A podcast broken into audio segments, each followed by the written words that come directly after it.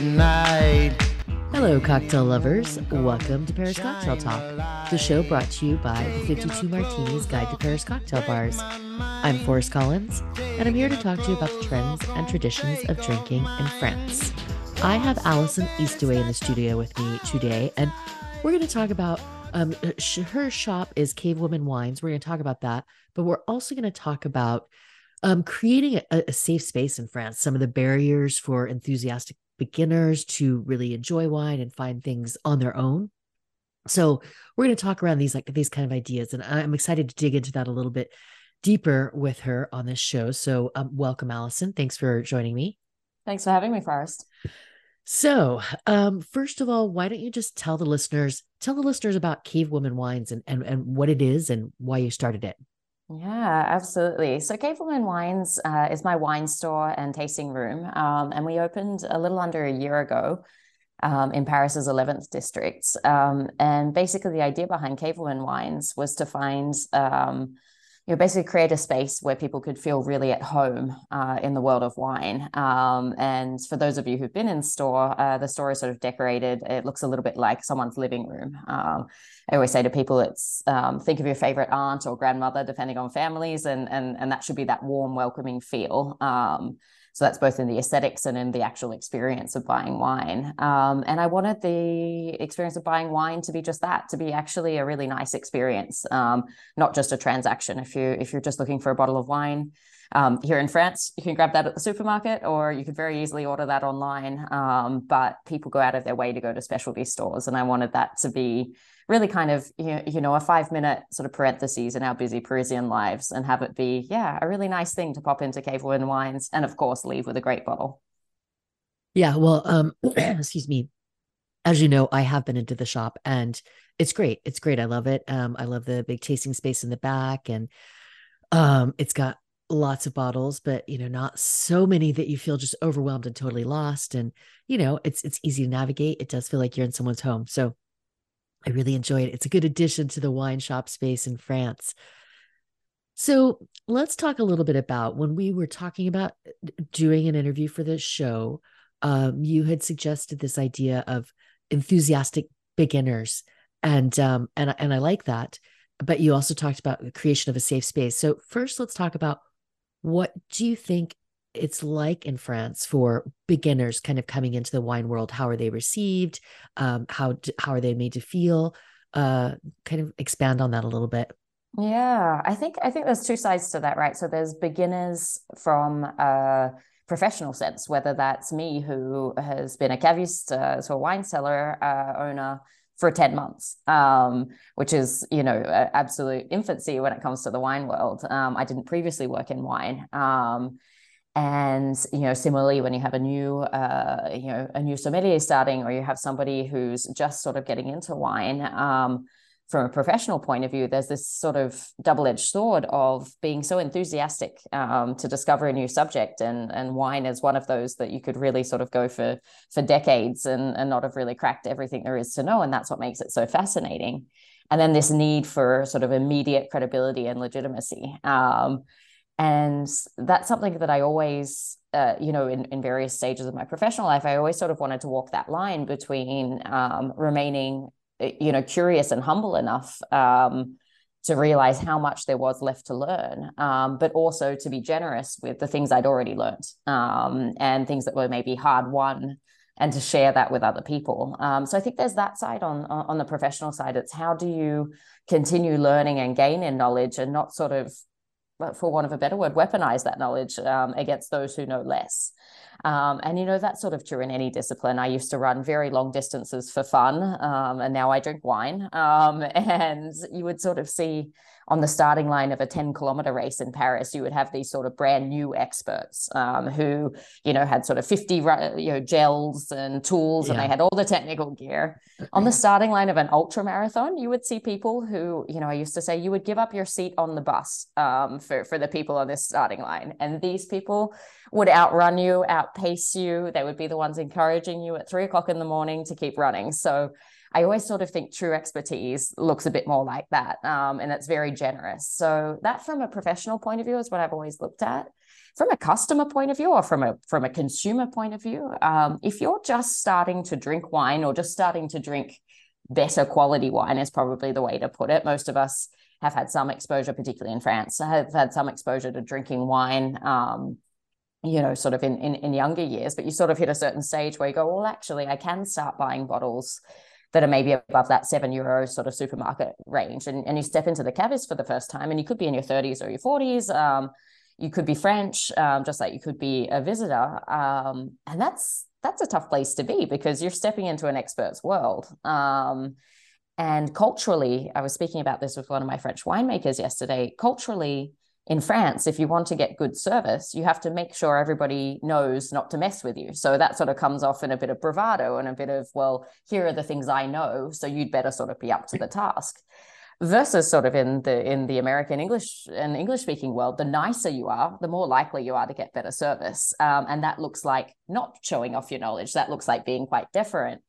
Um, so that's kind of a, an interesting dichotomy because I serve both populations. Um, so I need to be able to put, um, you know, both sets of customers at ease and to say, you know, one of the more common phrases I hear in the store since opening is, oh, hi, um, I need a bottle of wine, but I don't really know anything about wine. Um, and I love that that's something that people f- feel very comfortable saying at Cavewoman, and they should. Um, and my answer is always the same, which is that's fine um, that's what I'm here for. Um, and also, all you need to know is what do you feel like? Um, and that might be today or in general, or that might be, you know, describe, paint me a picture, describe me a mood. Um, and we can probably find a wine for that. Um, and so I think it's creating space for that. Um, on the French side, you don't so much get, I don't know very much about wine. You get, I'd love a du Rhône. And you say, okay, great. And take them over to the du Rhône, uh, sort of regional section. And then they kind of say, oh, but what about a Pinot Noir? And I go, oh, okay, um, interesting. Pinot Noir is not a grape that typically grows in the Côte d'Or. It's quite a different style.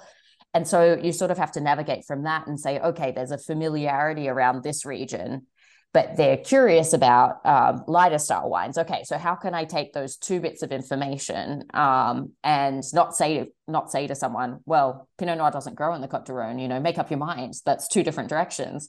How can I kind of take that and say, oh, well, you know what I've been really loving is this wine that grows in the Loire Valley. It's a Malbec grape. It's heavier, but because of the climate in the Loire, uh, it's much lighter. So that might be a nice in between if you're sort of hesitating. And that can tend to open up a conversation and say, actually, what is the difference between a Côte d'Or and a, and a Loire Valley red? I didn't know. So that's all I'm trying to do is sort of rather than stopping people and, and cutting things short, I want to open up sort of possibilities. Well, excuse me. Uh, I like that. And, you know, you're talking about these people walking in saying, I know nothing about wine. What do I do? I know a fair amount about wine, but I still walk into a caviste and kind of go, I need something, but I don't know what. You know, I'm going to somebody's house. I don't know what they want. I don't know. So, um, so I think you know these are kind of nice things to think about, kind of even you know beyond the beginner level. But I want to just talk a little bit more about. So when you kind of when you reach out to these, it sounds like especially the the um non-French um, guests that come in, and, and you kind of want to get to the space of what do you feel like? Can can we like drill down into that a little bit more? Like, um, do you I, am not formulating this question very well, but what I'm trying to get to is a way to help people who are beginners or who are about to walk into or who will at some point in time in the near future walk into a wine store. What should they be like looking at for themselves? Like identifying how do I feel? I feel happy. So I, that means maybe I want something that's a, you know, bright and cheery, uh, minerally white. I don't know. Um, how do you translate uh, like how the person's feeling to the wine choice. Yeah, yeah, you're absolutely right. I think um wine like anything is highly contextual. Uh, um and one of the things uh, that is so wonderful about drinks and you know in the same way perfume in the same way um eh, you know various things could places can can bring us back um what we were drinking um, can also help create memories um, and so a lot of particularly my my customers who are visitors to Paris have a really sort of specific experience that they're going for. Um, and it might be the South African couple who came in last week and they were going down to the Eiffel Tower in that sort of brief period of sunshine we had earlier in the month. Um, they were heading down for a picnic in front of the Eiffel Tower. Um, people have a really specific idea about what their trip to Paris might look like and, and, and what they want to drink there. Um, now, you could just as easily take a big, bold bottle of red to a picnic in front of the Eiffel Tower as you could take a cold bottle of champagne, as you could take some rose. Um, but chances are they've been imagining this moment for a little while. Um, and you can sort of start to say, okay, what are we feeling? Are we thinking, um, you know, are we thinking it's going to be sort of uh, 11 p.m. and the lights are coming on, and that's when we pop a bottle of champagne and there's this festive sparkling and everything going on? Is this more of a you know, it's early afternoon, we have a dinner to get to, so we don't want to drink anything too heavy. So let's go with something low alcohol, easy drinking, don't think about it.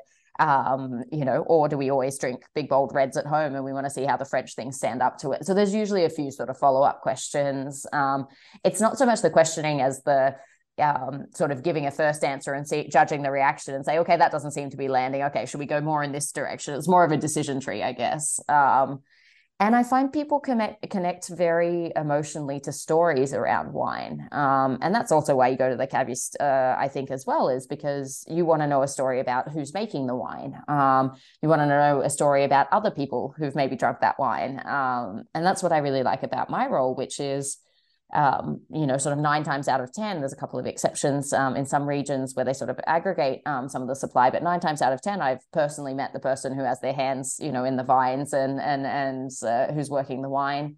I've definitely tasted the wine on several occasions. Um, you know, we, we, we have some history. I've probably sold it to sort of, you know, 10 other customers. So this wine now, even just from the 10 months of me having the store, has its own kind of community. Um, and I think sharing those stories and that emotional connection, at the end of the day, wine is fermented grape juice. Um, it cannot solve all of life's problems, unfortunately, um, but it's a really nice sort of, you know, companion for the journey. Um, and a lot of that's about, you know, the person who made it, other people who are drinking it, the possibilities of the evening you might have or the afternoon you might have when you open this bottle. And I think that's part of the job is to go beyond just describing the tannins and the flavors and the things you'll find in the bottle and to sort of suggesting and maybe planting the seed of you know what what kind of a life you might have. Um and uh, yeah i think that's the fun of it. Yeah i think well stories definitely sell. People relate to stories. So um excuse me um yeah so I, I, think it's nice. I like to have that story around there. So uh, um can you talk a little bit about how you go about choosing the wines uh, for the shop yeah. So there's, and this is a probably a disputable figure, but there's about 38,000 um, independent winemakers in France. So that's that's a lot. Um, you could spend your life just tasting and and and sort of making a ranking, and and and that would be a very fun job. But I'm not sure it would make a wine store work. Um, so you need a sort of angle of attack in any case. Um, and when people are starting out, they can have a tendency to want to go for some safe choices. Um, when you're making a selection, you go, okay, well, I want to make sure I've got things, winemakers that people will recognize and store. There's a certain brand reassurance. Um, and sort of early on, I, I toyed with that and I went, well, actually, no, let's, uh, I'd be very happy if the first time anyone's drinking um, this particular bottle of wine was in my store. I'd love to work with winemakers maybe who don't have a huge distribution yet. Um, and and then I was relatively pragmatic. Uh, we're we're quite spoiled in in Paris, having sort of big wine fairs twice yearly um, for professionals and also um, for the open to the public. And I would sort of, as much as possible, grab the list of uh, uh, people who are attending and try and see which names looked like they might be run by women. Um, that's not always easy to navigate. A lot of the houses that are run by women um, still carry the name père et fils, so father and son in French. Um, some that have a, a, woman's name, it might not actually be uh, her who's uh, still making the wine. So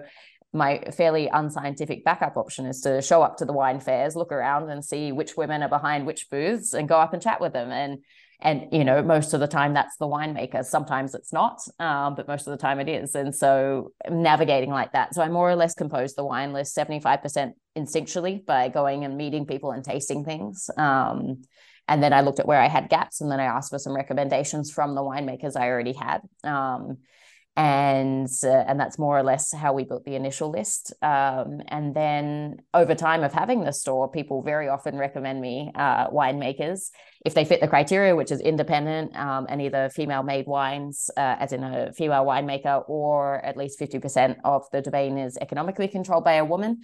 Generally, I'll try it. Um, and then, of course, you're always keeping in mind what your colleagues in the area stock.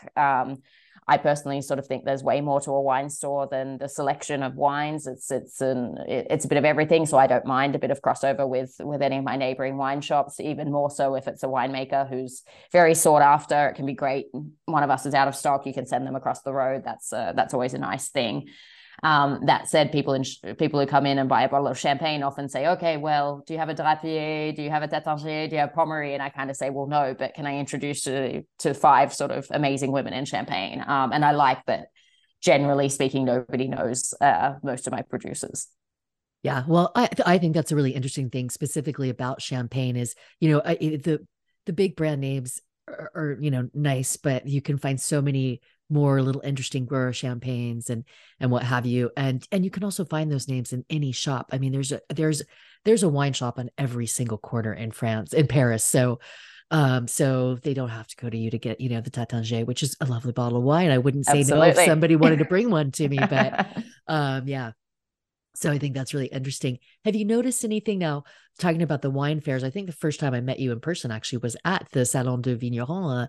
And um, uh, uh maybe you spend all your time talking to only women, but just anecdotally, have you do you notice a difference in the way that when you're talking to women winemakers there or women you know representatives versus male um eh, how they kind of interact about the wine or maybe interact with you as a woman um, so I've almost universally had good experiences with winemakers, with independent winemakers. Um, I uh, women and men in the space. Um, as one of the reasons I sort of chose this angle of working in wine, which is um, winemakers are essentially, I mean, they're uh, farmers. Uh, agriculture is their thing, and and and they're really not salespeople, um, which is probably my favorite thing about going to those salons, which is sometimes it's a little bit um, like sort of getting water from a stone, um, getting some info because, you know, they just want to be in their vines. Um, they don't necessarily want to be in this crowded sort of hall talking to people all day.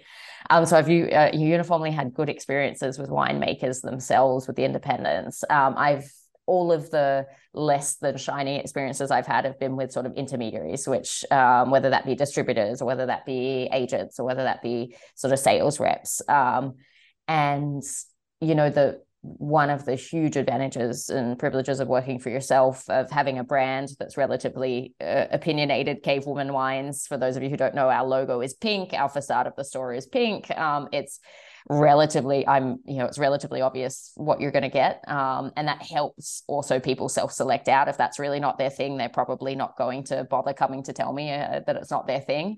Um, so that's all by design. Um, that said i've certainly there are distributors i won't work with um, just you know and and just basically very casual sexism um, you know sort of being stopped at the entrance to a um, to a professional wine event that i was invited to saying oh sorry mademoiselle this is only for professionals instead of asking who i was. Um, and uh, you know being uh, being at that wine fair where we met um, sort of standing in front of one large name uh, champagne house and with four men who were also tasting and having my glass be systematically passed over for pouring um, and you know it's small things but it, it really really sticks with you. And and you know that particular champagne house i will no longer buy bottles of and i won't work with them and that's a pity. Um, they make really great things but you know there are so many to choose from that that kind of experience matters. And since i work solo at the store um, if you're going to surround yourself and if i'm going to on sell and therefore contribute to the profits of anyone i want that to be people who are aligned with my values. That's the absolute sort of baseline. Yeah um, absolutely. And uh that kind of thing does matter because you know as soon as i turn off the recording on this i'm going to ask you what champagne house that is and that's going to stick with me too now and i'm going to also probably mention it to other people so and i've also had that same experience at you know at these salons where kind of this systematic overlooking of my glass and you know lots of big chat with the kind of blustery guys who were talking to him, ah, chat, chat. But you know, me just standing in the corner there now. Um, yeah, I, you know, and hope, hopefully that's something that's changing, and hopefully, you know, bringing new players onto the scene like Cavewoman is something that will, you know, eventually kind of make a bigger sea change. But yeah, I think it's very interesting. Um, uh, yeah. Oh, okay. So as we're kind of kind of moving closer to the end of the half hour I just want to circle a tiny bit back to what we started talking about in the beginning, which was creating the safe space and allowing people to feel comfortable. So obviously, if people are in France and they don't feel comfortable, um, they can come into the shop. But any other tips or thoughts on just you know because i feel this way too. Spirits are they're intimidating and i and bars are intimidating and i say this to my industry friends all the time. You don't understand how scary it is for someone to walk into a bar and for you to say what would you like to drink? Because they're just like oh, i'm to make the wrong i'm to i'm to make the wrong choice. I'm to look bad. I'm to embarrass myself in front of my friends in front of this like cool bartender. Um so it's it's tough and it's scary and i just want to tell people just breathe like don't worry about them. Just be confident, feel comfortable, but that's easier said than done.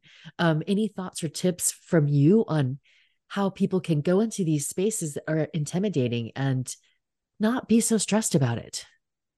Yeah, I think um, at the end of the day, uh, you know, we have the luxury. It's uh, you know, it's wine. We're not we're not saving lives, which is great. Um, I think I'd be very bad at that. Um, I think at the end of the day, you know, these aren't, um, it's not the end of the world. And I think it's take as much time as you need, particularly, you know, the French are well known for uh, taking their sweet time. If you've ever been behind them in a market stall or in any kind of busy situation. Yes, indeed. Yeah. Take as much time as you need, ask as many questions, hesitate, have a look around. And if you end up choosing a bottle because you think the label is beautiful, that's just fine because my job is to make sure that that pretty labeled bottle is also good quality wine.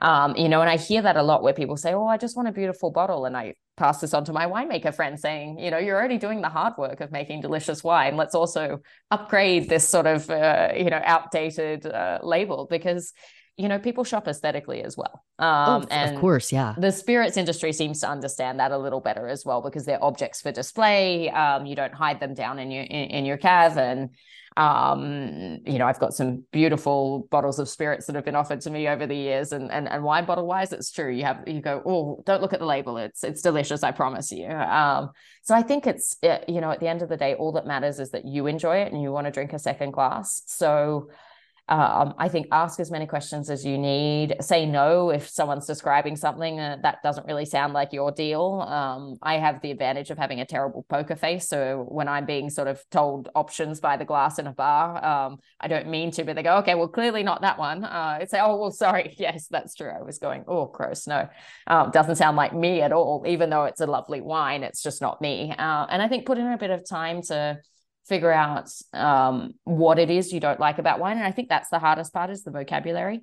Um, I teach, uh, teach is a big word. I host, I, I facilitate, I pour um, wines uh, for a tasting event that I call French Wine 101 at the store, which I find a lot of visitors to France really benefit from because they understand, because we basically go over how the French um, divide up the the wine world by regions versus grapes um, and how they could sort of cheat um, the system. You know if, if you want something big and bold probably go somewhere where there's a lot of sunshine. If you want something lighter and fresher stay north of the country. You know these sort of easy cheat things around how you could navigate a bit better and sort of mapping either American wine regions, Australian wine regions, New World stuff to France, um, so that people have a better chance of getting something they like um, and some of that vocabulary. So that's something that I do for groups of sort of four and above, you know, at the moment, almost every week. Um, and that can help give you a bit of vocabulary. But there's two or three things that can help you get served a bit better wine. But the answer is, you know, and and if they give you things to taste,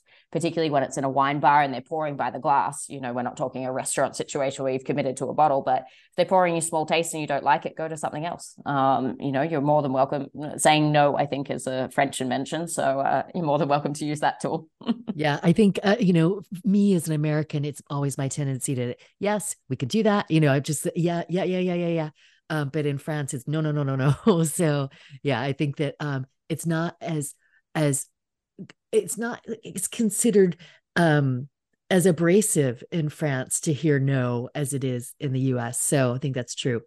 Um, you're talking about your classes. I'm assuming they're on the website. So if I put the link to your website in the show notes, people can find those classes. I'm also hope this is okay.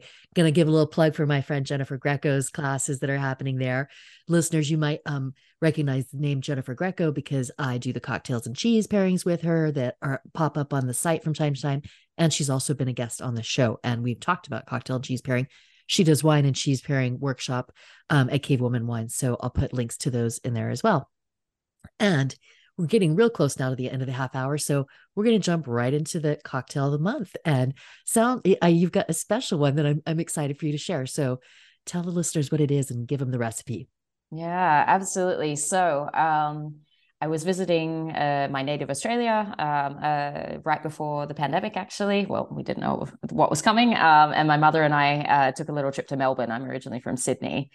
Um, and there is a restaurant I've been dying to try. I have the book in the store actually, um, if anyone wants to flip through it, called Eat at the Bar. Um, and it's basically a couple who traveled all over Europe and found that you could have the most delicious foods sitting up at the counter um, in places like Spain, in France, in Italy, and they thought, well, what if we brought that to Australia? So I was sort of dying to see the Australian take on European cuisine.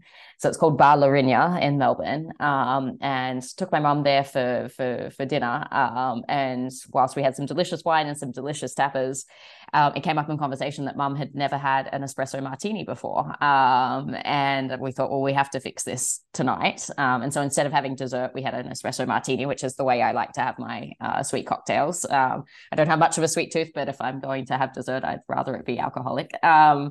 And um, I think possibly I did her a disservice because we started with what I think is the world's best espresso martini, and she's been sort of look every time she has one now. She's we sort of say, oh, it's not as good as the Bar Lourinhã one, um, and apparently their secret is to use some sweet sherry. Um, so uh, I have the recipe, and and and we can probably share the link as well. Basically, dark rum, thirty mils of uh, dark rum, thirty mils of freshly brewed espresso 15 mils of Pedro Ximenez, and 15 mils of Lucano Cordial Cafe, which is a Italian coffee liqueur. So none of the usual suspects in there, shaken over ice, and they serve it with a chocolate curl. Um, and I don't know if it was the low lighting or the company, um, but that's probably the nicest cocktail I've ever had.